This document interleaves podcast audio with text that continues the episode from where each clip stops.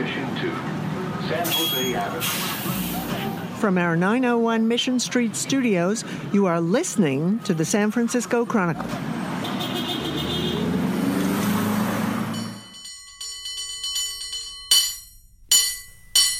Welcome back to Total SF, Heather Knight. Hello, always good to be here.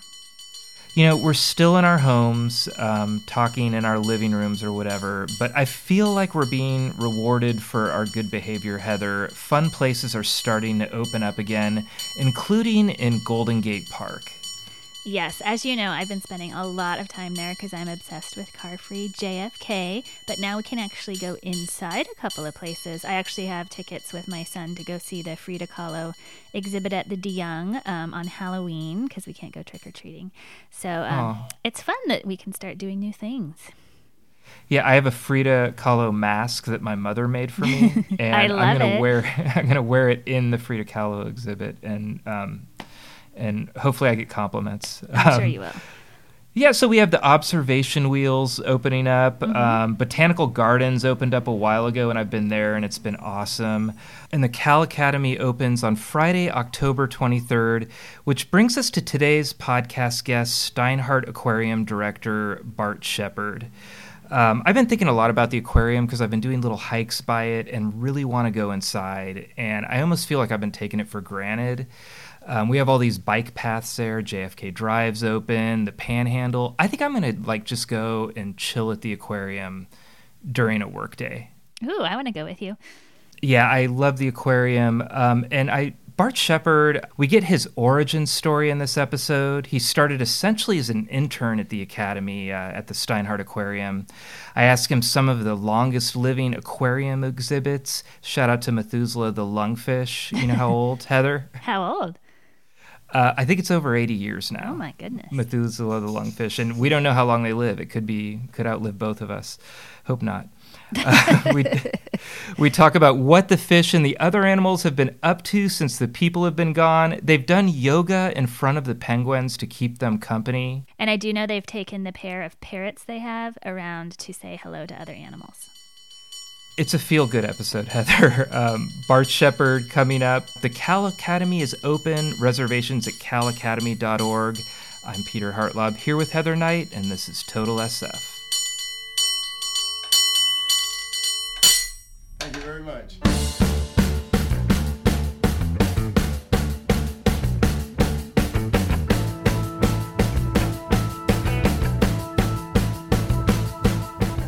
Welcome to Total SF. Bart Shepard speaking to me live from Cal Academy. That's correct. I'm in the, the basement, which is where they always put the aquarium people. yeah. It's a wonderful basement, though. It's just one of the best basements in San Francisco, I think. Yeah, it is. And I mean, as far as basements go, we do actually have a wall of glass next to us that where the hillside's been cut away, so we get natural light, which is you know a luxury in the Oh. basement. That's good. I see a fish tank in back of you, and it's not like a Steinhardt Aquarium fish tank. It's like if I had a fish fish tank. um, can I just start by asking you what's in there? Yeah, not, well, not so much right now. Um, it's a small Okay. little planted tank, so it's a freshwater tank with live plants in it, and there are some uh, rasboras in there and some um, algae-eating shrimp. So it's pretty sparse because I haven't been working on site very much, and so I had to, you know, it's just one more thing for the rest of the aquarium staff to take care of is the tank in the director's office, right? Yeah, well, we're all rebuilding, um, and uh, Cal Academy opening, reopening. Uh, as we're speaking, it's reopened to members, and then on Friday, October 23rd, opening back to the public. Correct? Yes, that's correct. We can't wait. Yeah. Well, I, I want to talk a little bit about that. I'm curious what the aquarium's been like uh, during the pandemic, uh, and uh, and have a couple just questions about things going forward.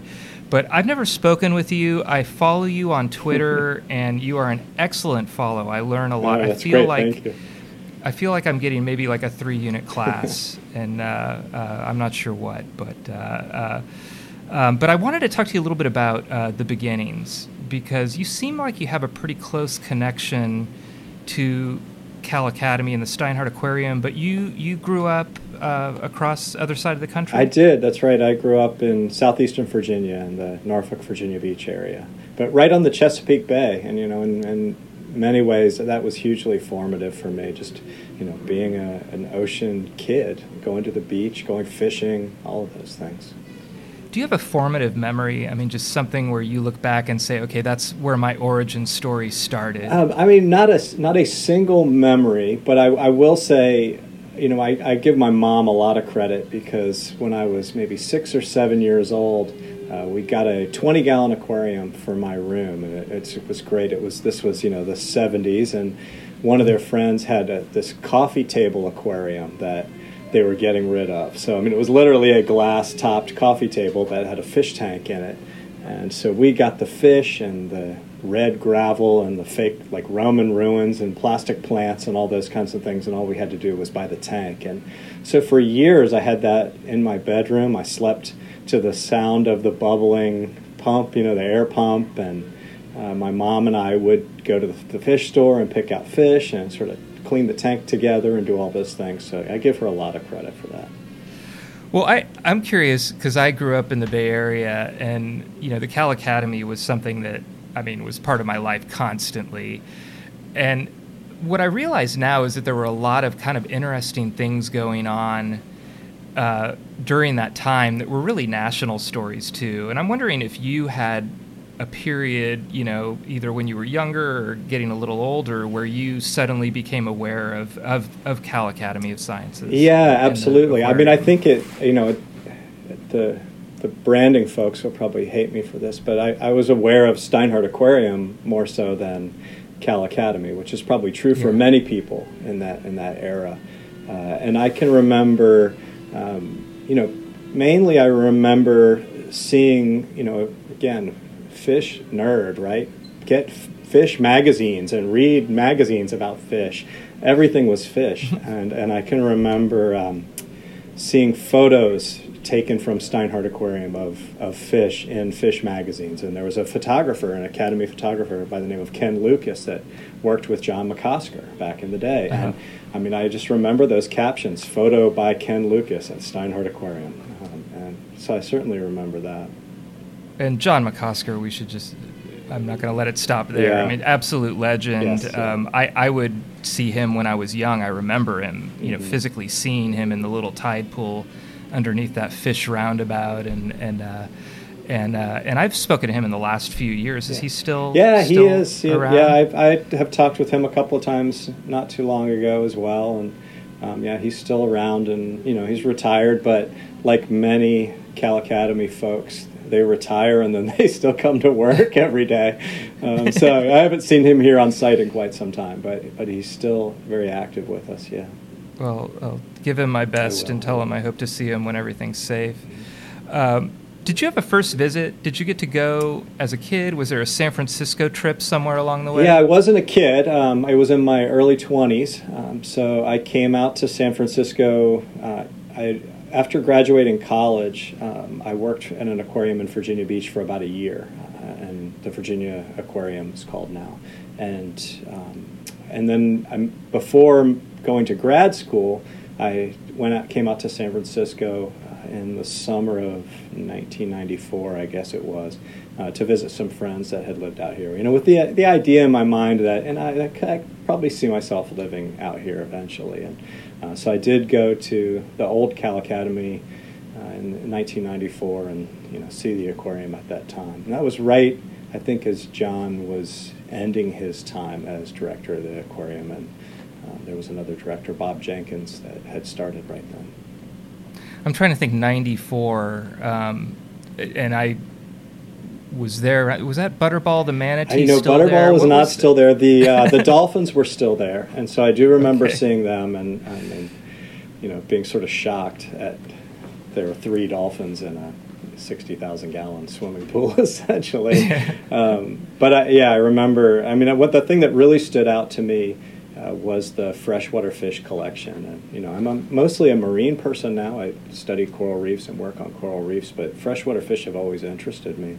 And the at that time, Steinhardt Aquarium had an unrivaled collection of freshwater fish from you know all over North America, all around the world, uh, the likes of which I had never seen under one roof, which was you know, was really astonishing. Yeah, I, I remember, um, and I, I love the new configuration. It's modern. It's the it's more of the open kitchen kind of open floor plan. But I remember that old Cal Academy. You'd go around a corner, and I just wouldn't know where I was going. It was like a labyrinth almost. Um, you know, you might end up in a room full of Far Side Yes, yeah. cartoons, or you might end up in a you know room full of freshwater fish or whatever. But uh, it was kind of just a surprise around every corner, which as a kid. I really enjoyed, and I, I love bringing my kids to the new one. It's a, it's a there's some kind of touchstones that are still there, but um, but I I'm wondering from your point of view, and I'm, I guess we're going to fast forward really quick here. But were you thinking about the Cal Academy, and how did you end up um, um, getting out here? Well, I, so I, I worked, as I said, in an aquarium in Virginia um, for about a year, a little more than a year, and then went to grad school. I was in uh, at Vassar in Poughkeepsie, New York, for two years, and you know that's the Mid Hudson. It's beautiful for like the two weeks of autumn and the two weeks of spring. Um, I grew up, you know, not in the South, but south, southeastern Virginia, certainly is um, not known for the uh, snowfall, and so I, it was brutal. I had two winters in Poughkeepsie, New York, and I was done. You know, with snow, ten inches, eighteen inches, something like that overnight, and uh, I just was not used to that.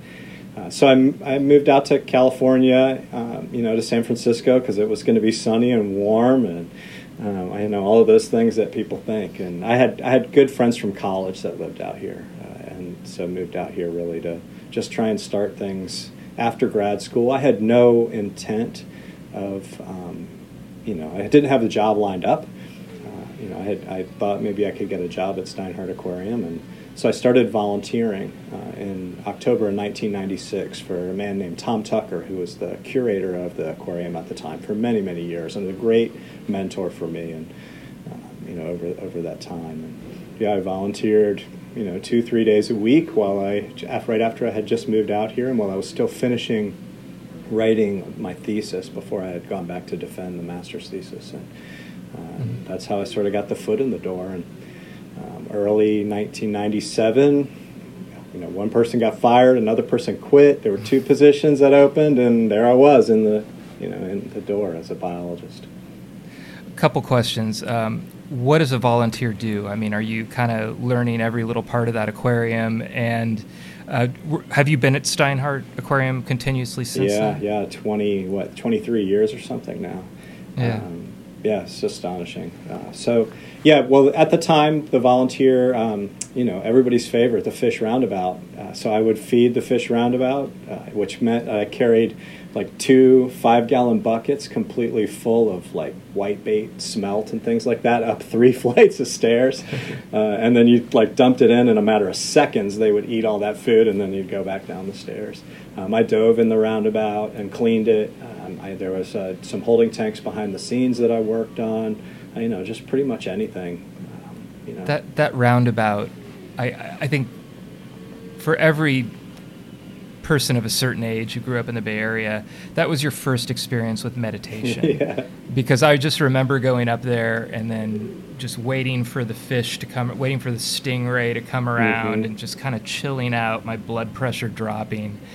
Um, wondered from your point of view, I mean, you really had a lot of experience with that old aquarium, and then this opportunity comes um, to rebuild it. Um, kind of what were your thoughts about that, and how did you see that that whole experience? Um, I'm, I'm guessing there were headaches there too, Oh, but I'm also thinking yeah. there's opportunity. Yeah, I mean I, that's honestly why I stayed. Right, is um, you know I, when I came out here and, and interviewed for the first position as a biologist in Steinhardt Aquarium, they had architectural plans and exhibit drawings to just renovate the aquarium, and that was before.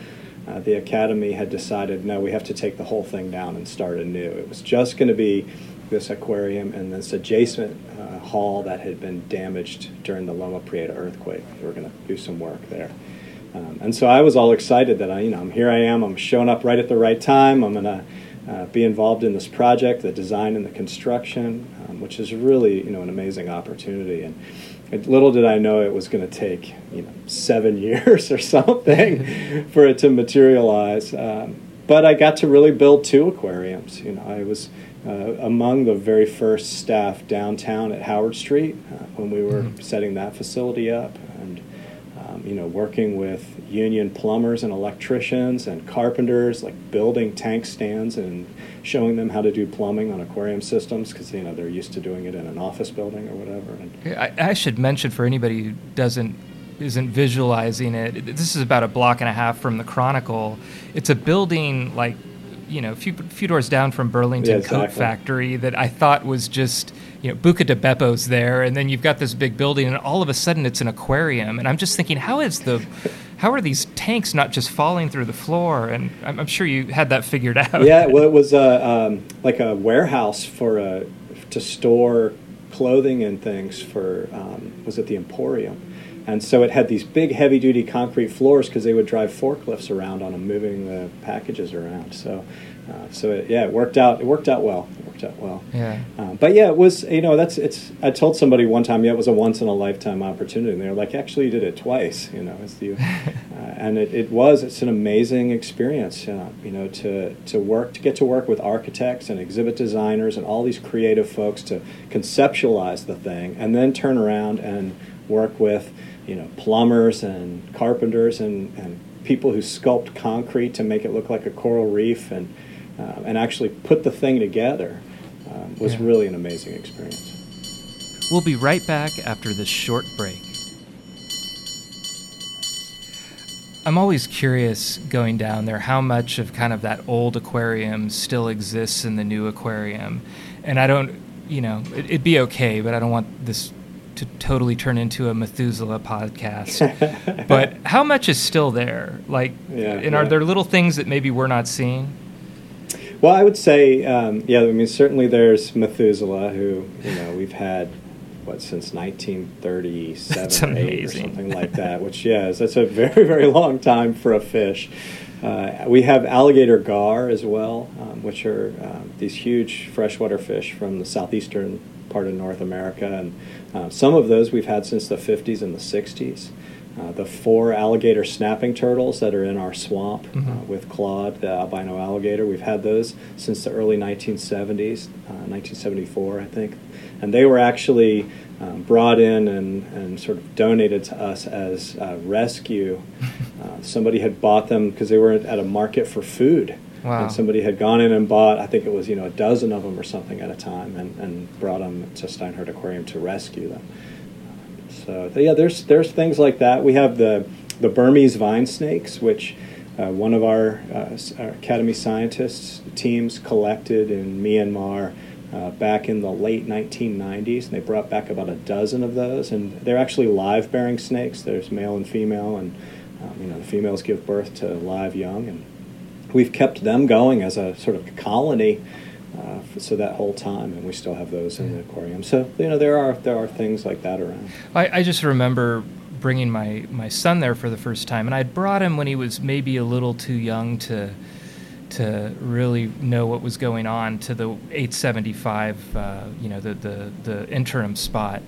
But I, re- I just remember bringing him there, and I thought it was a, just such a great blend where I could go see something that was from my childhood, the pendulum, just the way the Mhm. seahorse railings were in there. But it was something totally new for him. And, and, and now that I'm thinking about it, you know, this is a bad segue to the pandemic, but it's a much, much better building for what we're going through now um, with all that open space. I wanted to ask you about that. I mean, when, when did the pandemic really become a reality in your life, and were you planning from that from that moment for a reopening? Yeah, um, well, it became a reality on was it Thursday, March twelfth, Yeah. uh, when we decided to close our doors and not open uh, for nightlife that night. Yeah. You know, because of the trends, and we knew the shelter-in-place order was coming, and we've been in close conversation with the city. We'd actually uh, stood up what we call an incident command, which is a way that we kind of do planning and response for, um, you know, unforeseen sort of emergency situations, and and we stood that up um, a couple of months before, not re- seeing that you know this was perhaps coming. Um, and so, yeah, it's uh, you know, I think initially I thought when we closed our doors, yeah, it might be a couple weeks, it might be a month, and it ended up being 214 days uh, Mm. before we reopened our doors, which is that's not an insignificant chunk of time. It's two thirds of a year uh, that we're closed to the public. Um, what that meant, you know, largely for, for many of us who are, you know, administrator type people or who have office jobs or are scientists who uh, work in labs, is that we were off site. Uh, but my whole team, um, which is almost 50 people, uh, than the Steinhardt Aquarium staff, the biologists, uh, the animal health department, people who do water chemistry. Um, you know, they were all here every day, still doing their job in what's largely was an empty building. You know, with a couple of security guards. What What was that like? Um, you know, as as I think my colleague Heather Knight wrote, you know, the the zoo animals and the the aquarium. Um, exhibits they don't get to shelter in place Yeah. i mean they still need to be fed i'm sure there's expense but just what was the space like during these months Yeah, well, I would say, um, you know, initially we we split the team up into two teams, A, A team and B team, and they didn't overlap. And we were really just trying to hedge our bets, not knowing about as much as that we know now about community transmission and you know how the virus is moving through population.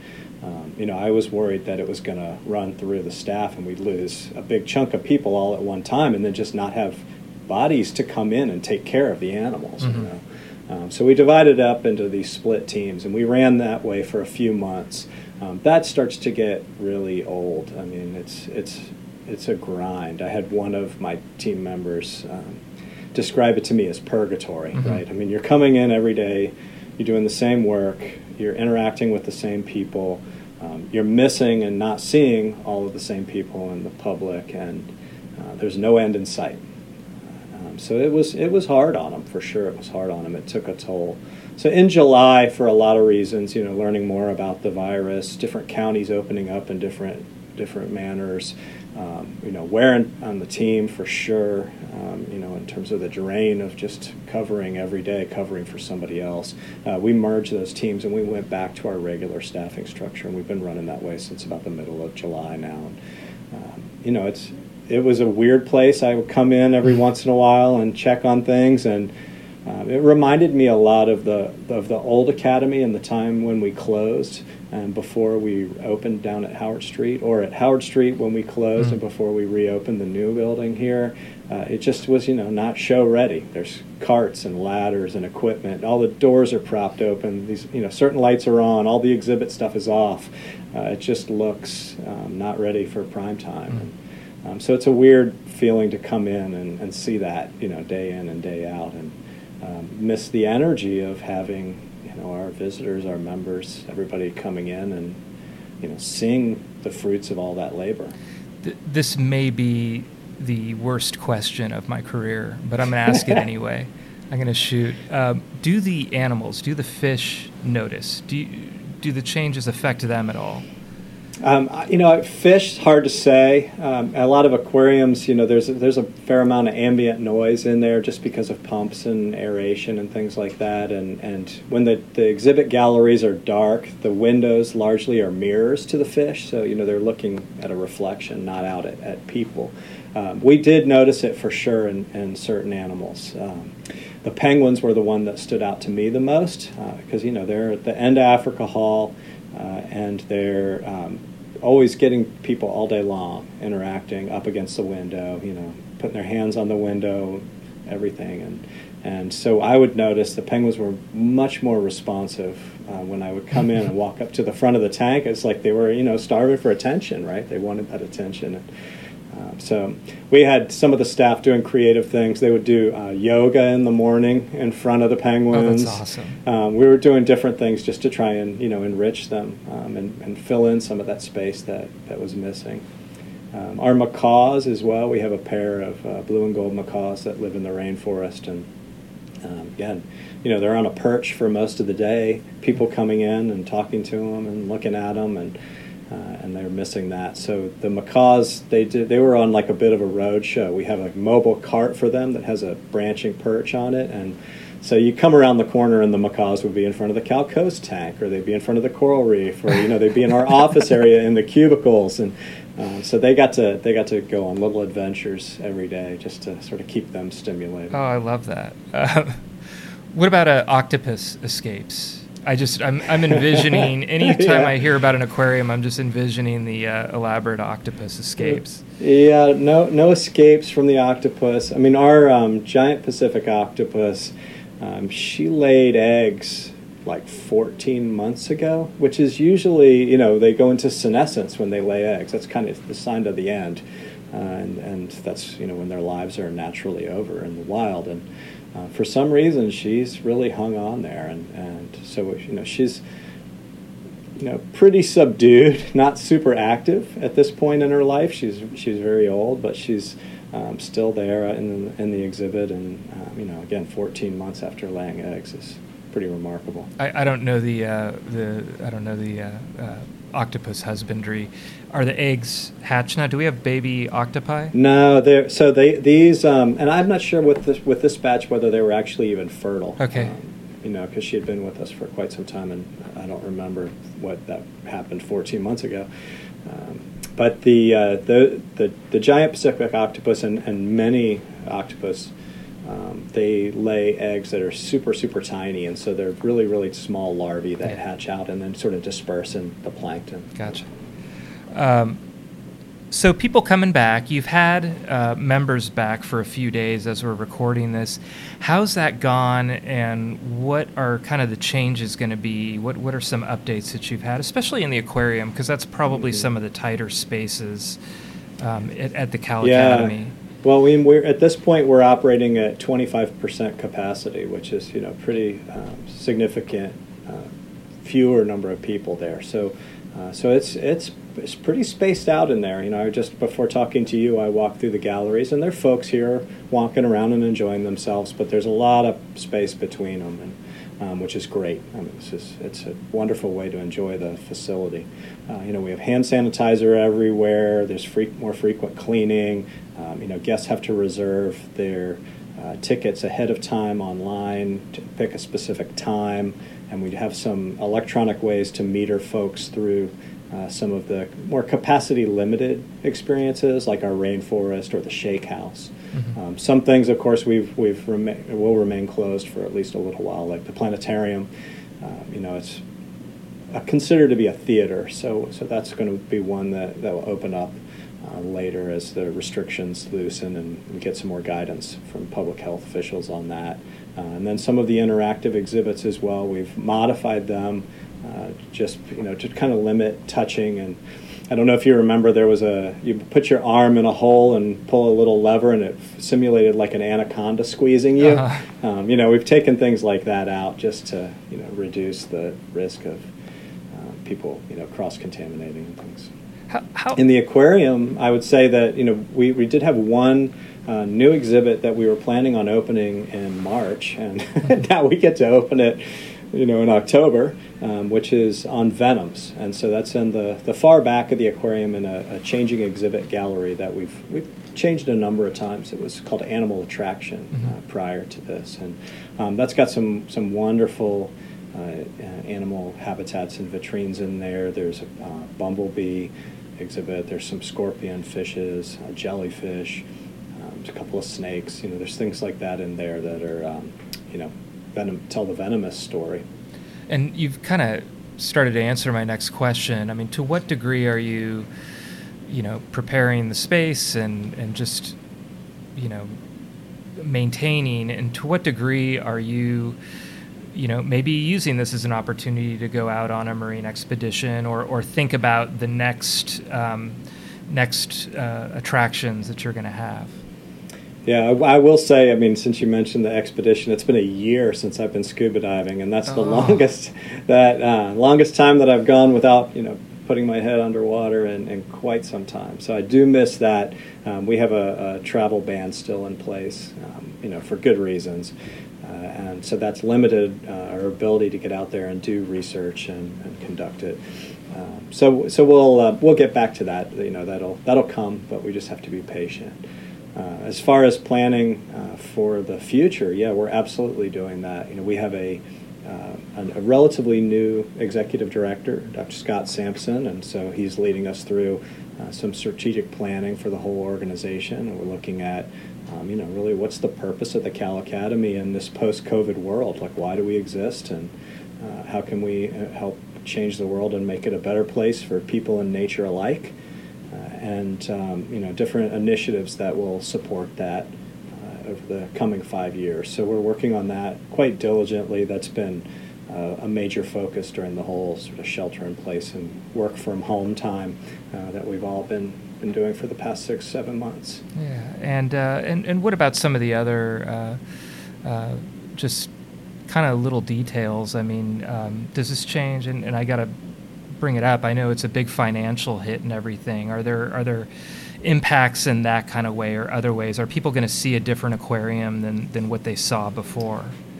Uh, well, I, I, would say, I mean, in terms of um, you know exhibitry and animals, it's we, we, we, didn't lay off any of the animals, right? so um, we haven't we haven't reduced the scope in that regard. Um, you know, the academy did take a big financial hit and, and lose a number of staff. We had a lot of layoffs. Thankfully, we've been able to bring back a lot of people from furlough uh, as we've been ramping up and reopening, which is fantastic. Um, but the, yeah, there were impacts that will you know, shape what we do in terms of our museum exhibits and, and some of the enhancements that we make on the public floor in the coming years.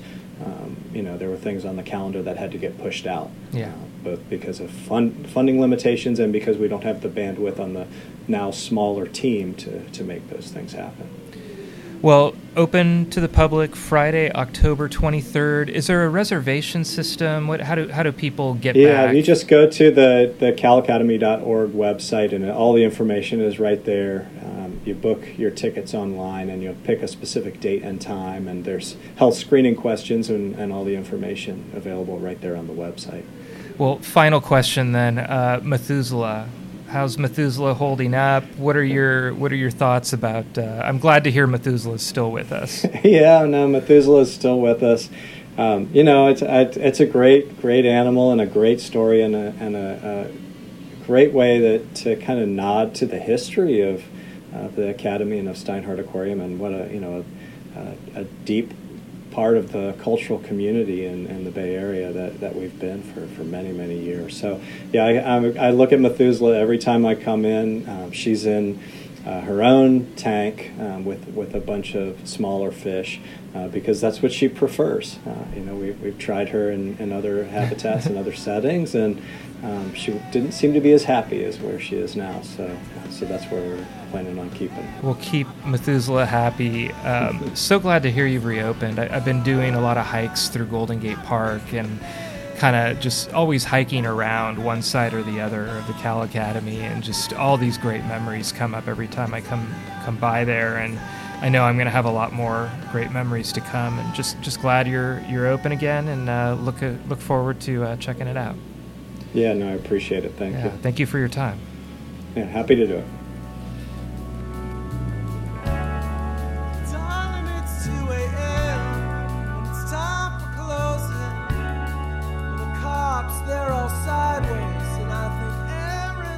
You are listening to the San Francisco Chronicle. Thank you to Heather Knight and our guest, Bart Shepherd. Total SF is a production of the Chronicle. Our music is The Tide Will Rise by the Sunset Shipwrecks off their album Community, and Cable Car Bell Ringing by eight time champion Byron Cobb.